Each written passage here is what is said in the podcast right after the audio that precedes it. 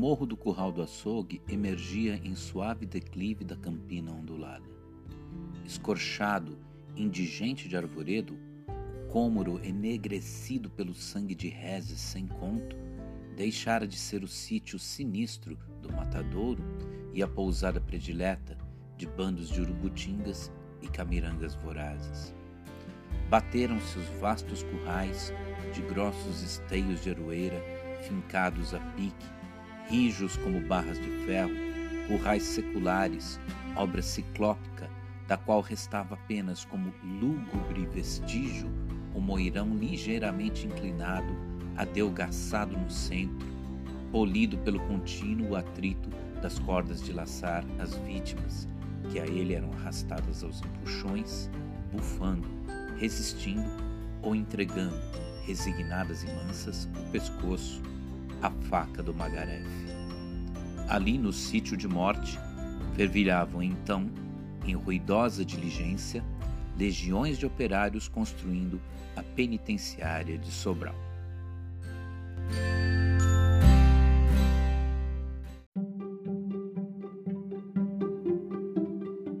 Domingos Olímpio Braga Cavalcante nasceu em Sobral, no Ceará, em 1850 e faleceu em 1906, no Rio de Janeiro. Fez os estudos primários em Sobral e os secundários em Fortaleza e Recife. Formou-se em Direito em Recife em 1873, exerceu o cargo de promotor público até 1878 depois foi transferido para o Pará, onde ficou até 1890.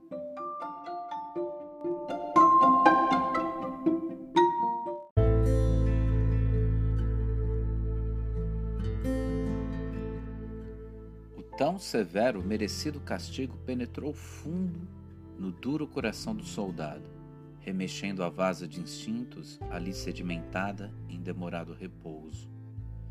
Mais ainda lhe moeram os melindres, os comentários irreverentes, os aplausos, as insinuações ferinas e o chasco de ser punido por queixa da mulher apetecida, a quem ele, com fingido desdém, chamara uma retirante à toa, sem eira nem beira, toda arrebitada de luxos e mideixes. E ainda mais o estomagava o ser a opinião, em esmagadora maioria, favorável ao castigo. Acharam todos? Fora acertada a providência tirar aquela onça do pasto para tranquilidade e segurança das moças e das mulheres casadas, pois já era demasiada a falta de respeito escandalizadora. Aquele homem de maus bofes era um perigo. E surdiam histórias de crimes, anedotas grotescas, revelação de casos repugnantes, verdadeiros ou inventados pela fantasia do populacho nos excessos de saborear a vingança, denegrindo-lhe a reputação e deturpando-o para transformá-lo de pelintra quente e apaixonado em reles monstro horripilante.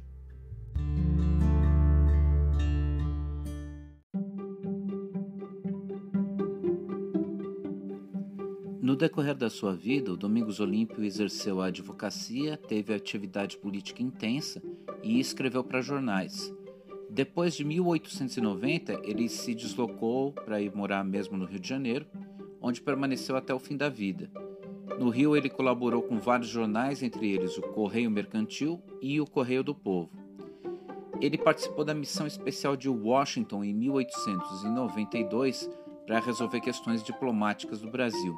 O romance Luzia Homem, que tornou o Domingos Olímpio conhecido nos meios literários, foi lançado em 1903.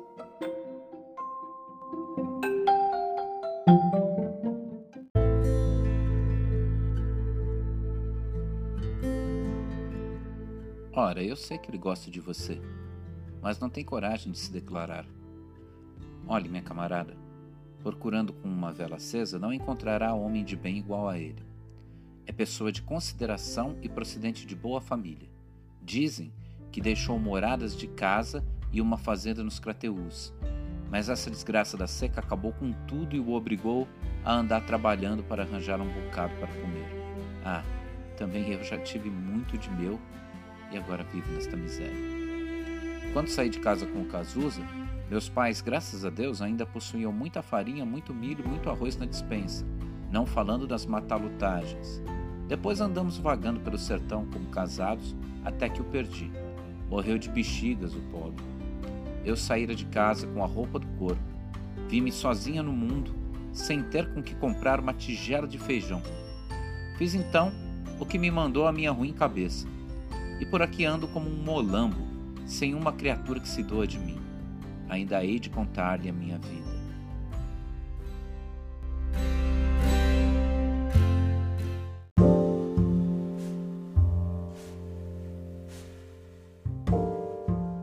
vida do Domingos Olímpio compreendeu a segunda metade do século XIX e o início do século XX. Esse período especificamente corresponde ao segundo reinado inteiro e o início da República. O Domingos Olímpio conviveu com o período de estabilidade política do Dom Pedro II. Essa estabilidade foi entre 1850 e 1870 e esse período foi marcado por transformações econômicas profundas como o início do ciclo do café e a modernização tecnológica nas cidades. E depois desse período houve algumas novas instabilidades. A maior delas foi a Guerra do Paraguai, que na verdade termina em 1870. E além da Guerra do Paraguai, o fortalecimento do abolicionismo e do republicanismo. A vida adulta do Domingos Olímpio testemunhou mais dessa instabilidade do que da calmaria política anterior o Domingos Olímpio participou ativamente da consolidação do regime republicano e das missões diplomáticas a que ele foi incumbido e atuou também nas fileiras do abolicionismo.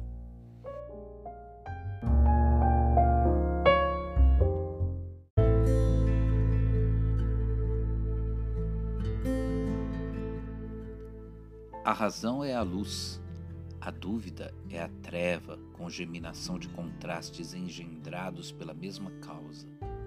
Felizes os irracionais, porque não duvidam. Apesar da sua energia máscula, ela se sentia aniquilada, num colapso de nervos enrijados à contínua tensão de tantas amarguras e cuidados, vexames, a pobreza, duras privações de haveres, a moléstia da mãe, o pressentimento de perdê-la a qualquer momento e a obsessão do soldado, além da orfandade, o desamparo pela prisão de Alexandre, a única pessoa que a poderia ajudar a viver. Não lhe bastavam para tormento constante as próprias aflições? Para que se mortificar com a sorte dele? Não era seu parente? Nada os ligava a não ser recíproca troca de favores, a gratidão, orvalhando o germen da simpatia instintiva e um projeto vago, a proposta de se aliarem pelo matrimônio.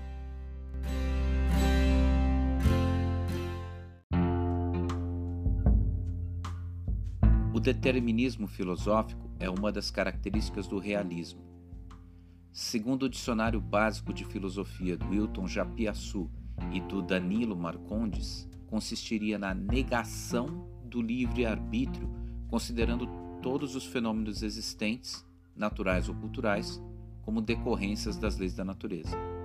Ou seja, se você tem o conhecimento das leis e do estado atual do universo, você pode prever o estado futuro do universo em qualquer momento. Nas obras naturalistas, esse princípio abarca também a questão psicológica. O destino e as ações das personagens vão estar sempre associadas ao seu passado, sua educação, a sua situação social e a sua patologia, a doença que a personagem traz. Então, segundo, esse, eh, segundo essa concepção, não haveria de verdade escolhas individuais.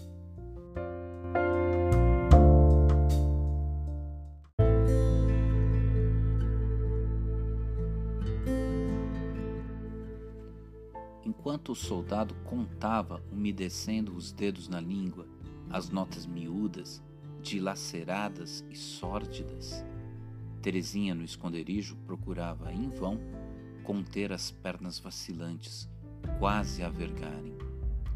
Pelos seus olhos espavoridos, passou a visão do responsório em casa de Rosa Viado.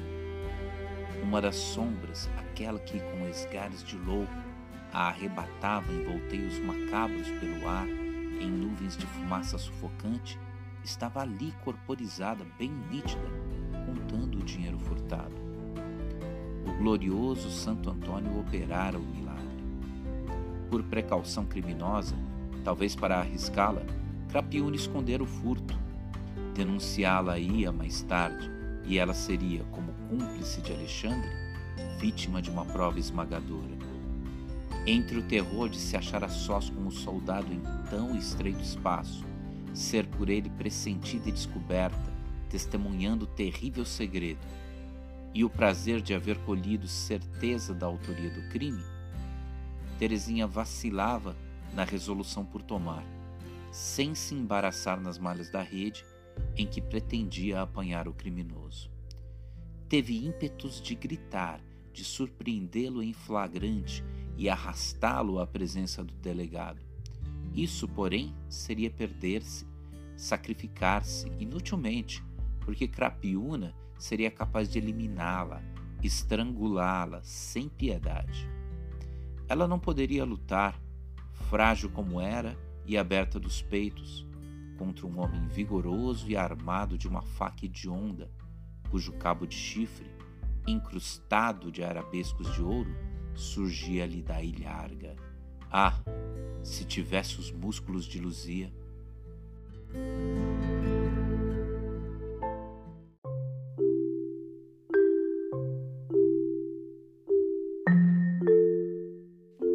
O crítico Alfredo Bose, quando fala do Domingos Olímpio, associa esse escritor cearense a uma geração de escritores desse mesmo estado que estava ligada a uma vida literária ativa, abolicionista, republicana e aderente ao naturalismo. Ah, havia uma preocupação com a decadência econômica, porque o foco do comércio externo estava migrando do Nordeste para outras regiões do país. E a isso se somava também as configurações ideológicas que já, já são pessimistas por natureza dentro do naturalismo. E isso tudo criou um contexto estético literário regionalista, mas ao mesmo tempo profundamente crítico. Luzia Homem é citada pelo Bose como uma obra produzida dentro desse contexto, tendo boa construção literária, mas carregando certa ingenuidade na constituição das personagens.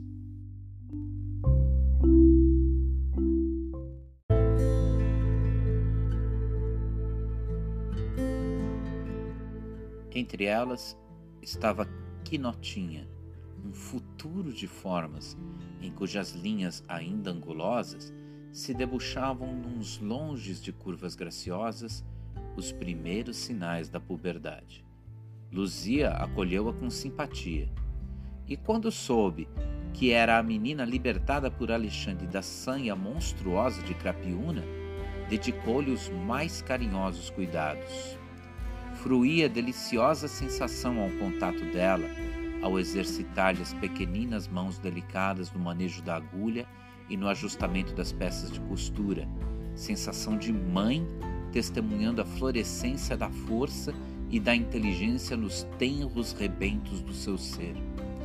Ela a distinguia das outras meninas, desaceadas, esgrouvinhadas, como pombas privadas do arminho das penas cândidas, de olhos toldados, como se por eles já houvesse passado a sombra funesta do crime. Muitas indiferentes às carícias, aos conselhos, de grandes olhos parados, ardendo num brilho fulvo de febre e sempre voltados para o telheiro onde roncavam fumegando os enormes caldeirões de comida. Quase todas pareciam esgalhos enfesados, condenadas ao estiolamento precoce a se consumirem varas estéreis na coivara de vícios que se ia alastrando como incêndio em matagal ressequido. E mais não era outra coisa essa massa de famílias, erradicadas dos lares, desagregadas, e descompostas.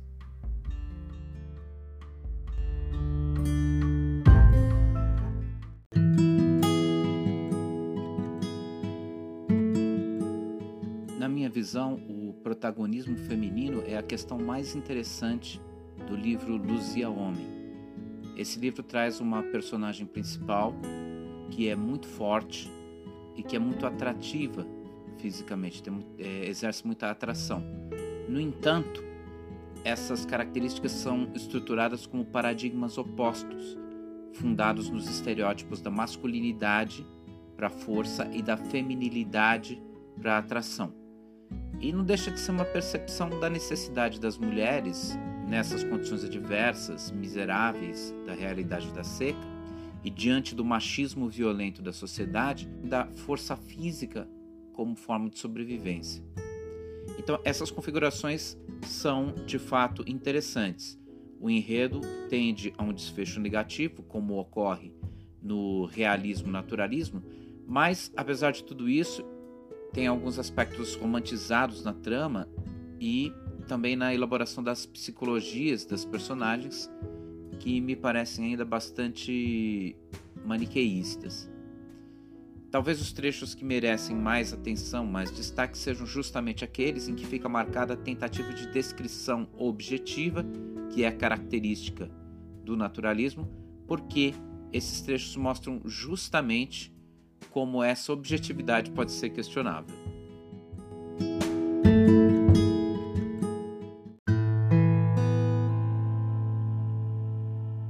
Em plena florescência de mocidade e saúde, a extraordinária mulher que tanto impressionara o francês Paul encobriu os músculos de aço sob as formas esbeltas e graciosas das morenas moças do sertão. Trazia a cabeça sempre velada por um manto de algodãozinho, cujas auréolas prendia aos alvos dentes, como se por um requinte de casquilhice cuidasse com meticuloso interesse de preservar o rosto dos raios do sol e da poeira corrosiva, a evolar-se em nuvens espessas do solo adusto, donde ao tênue borrifo de chuvas fecundantes surgiam, por encanto, alfombras de relva virente e flores odorosas. Pouco expansiva, sempre em tímido recato, vivia só, afastada dos grupos de consortes de infortúnio e quase não conversava com as companheiras de trabalho, cumprindo com inalterável calma a sua tarefa diária que excedia a vulgar para fazer jus à dobrada ração. É de uma soberbia desmarcada, diziam as moças da mesma idade, na grande maioria desenvoltas ou deprimidas e infamadas pela miséria. Há modos que despreza de falar com a gente como se fosse uma senhora dona, murmuravam os rapazes remordidos pelo despeito da invencível recusa, impassível às suas insinuações galantes. Aquilo nem parece mulher fêmea, observava uma velha, alcoveta e curandeira de profissão. Repare que ela tem cabelos nos braços e um buço que parece bigode de homem. Uau, tia Catirina! Orixante que o diga, maldou uma cabocla roliça e bronzeada, de dentes de piranha, toda adornada de jóias de peixesbeque e fios de miçanga, muito besuntada de óleos cheirosos. Não diga isso, que é uma blasfêmia, atalhou Terezinha, loura, delgada e grácil, de olhar petulante e irônico, toda ela requebrada em movimentos suaves de gata amorosa. Por ela eu puno, meto a mão no fogo. Havia de sair torrada, isso de mulher hoje em dia é mesmo uma desgraceira.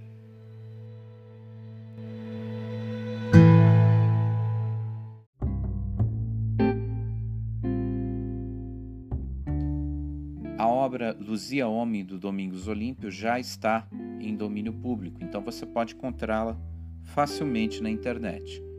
Nós utilizamos para realizar este podcast o verbete sobre Domingos Olímpio na Enciclopédia Itaú Cultural de Arte e Cultura Brasileiras.